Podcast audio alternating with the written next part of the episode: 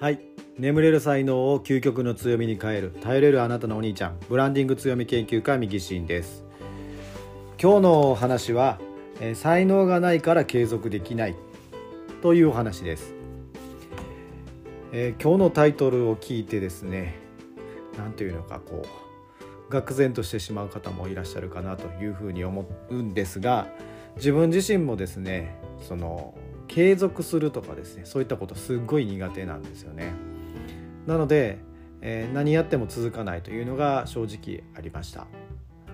えー、これはですね今その自分が強みの研究をしていますけれどもストレングスファインダーっていうですねアメリカのストレ、えー、強みの研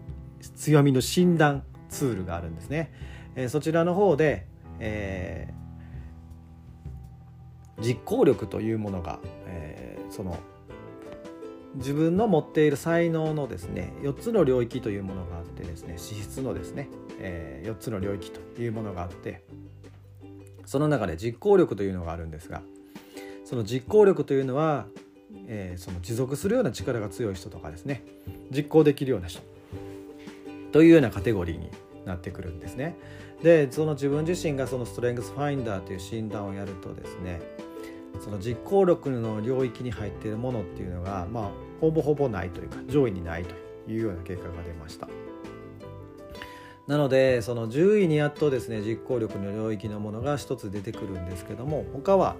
全然違う、えー、その資質と才能がですね資質才能が出てくるというような感じです。なのでまあやっぱりですねそういうふうな診断をやってみてもですね続けるとかですね実行するというのが苦手なんだというふうに、えー、感じました。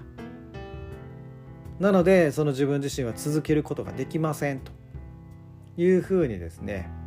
なってしまってはもったいないかなというふうに思います。持続できないという割にはですねその自分自身強みの研究とかですねブランディングのことっていうのは、えー、本を買ってみたりとかですねえー、セミナーに行ってみたりとで自分自身でいろいろですね考えてみたりというようなことをやるんですね。なので基本ベースではやはりこう続けるとか、えー、何かを実行しようというところは弱いのかなというふうには思うんですけれどもその本当に自分が好きなことであれば続けることができたりとかやってみようというふうになってみたりするのかなというふうに思います。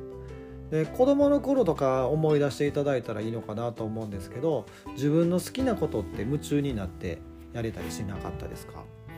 その自分は、えー、最初にこうやったなというのはゲームとかですね、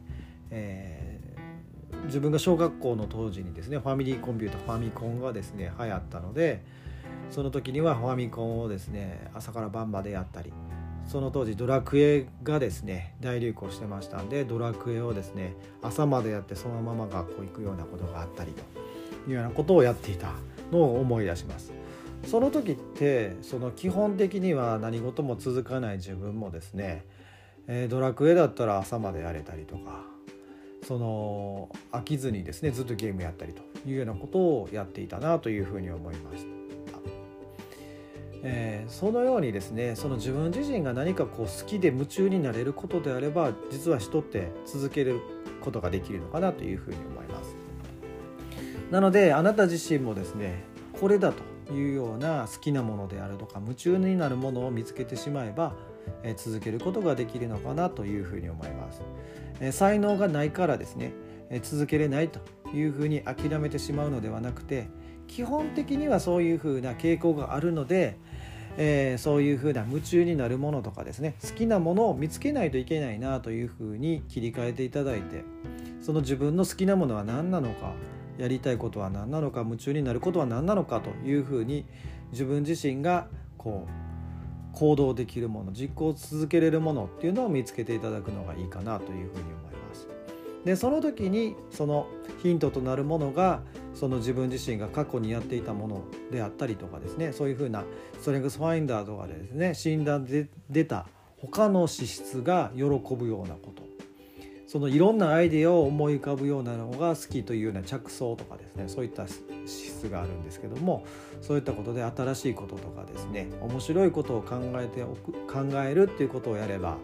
え、ずっと続けれたりとかですねそういうようなことがあるような人がいたりとかですねそういうものって人それぞれみんな違うものなんですね。なのでその違うもの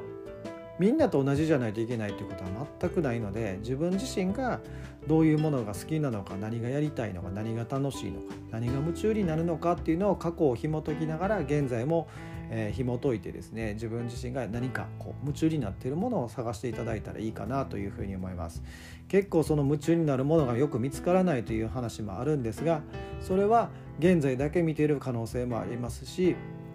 えー、そのジャンルですね、えー、仕事のことだけ見ていたりとか、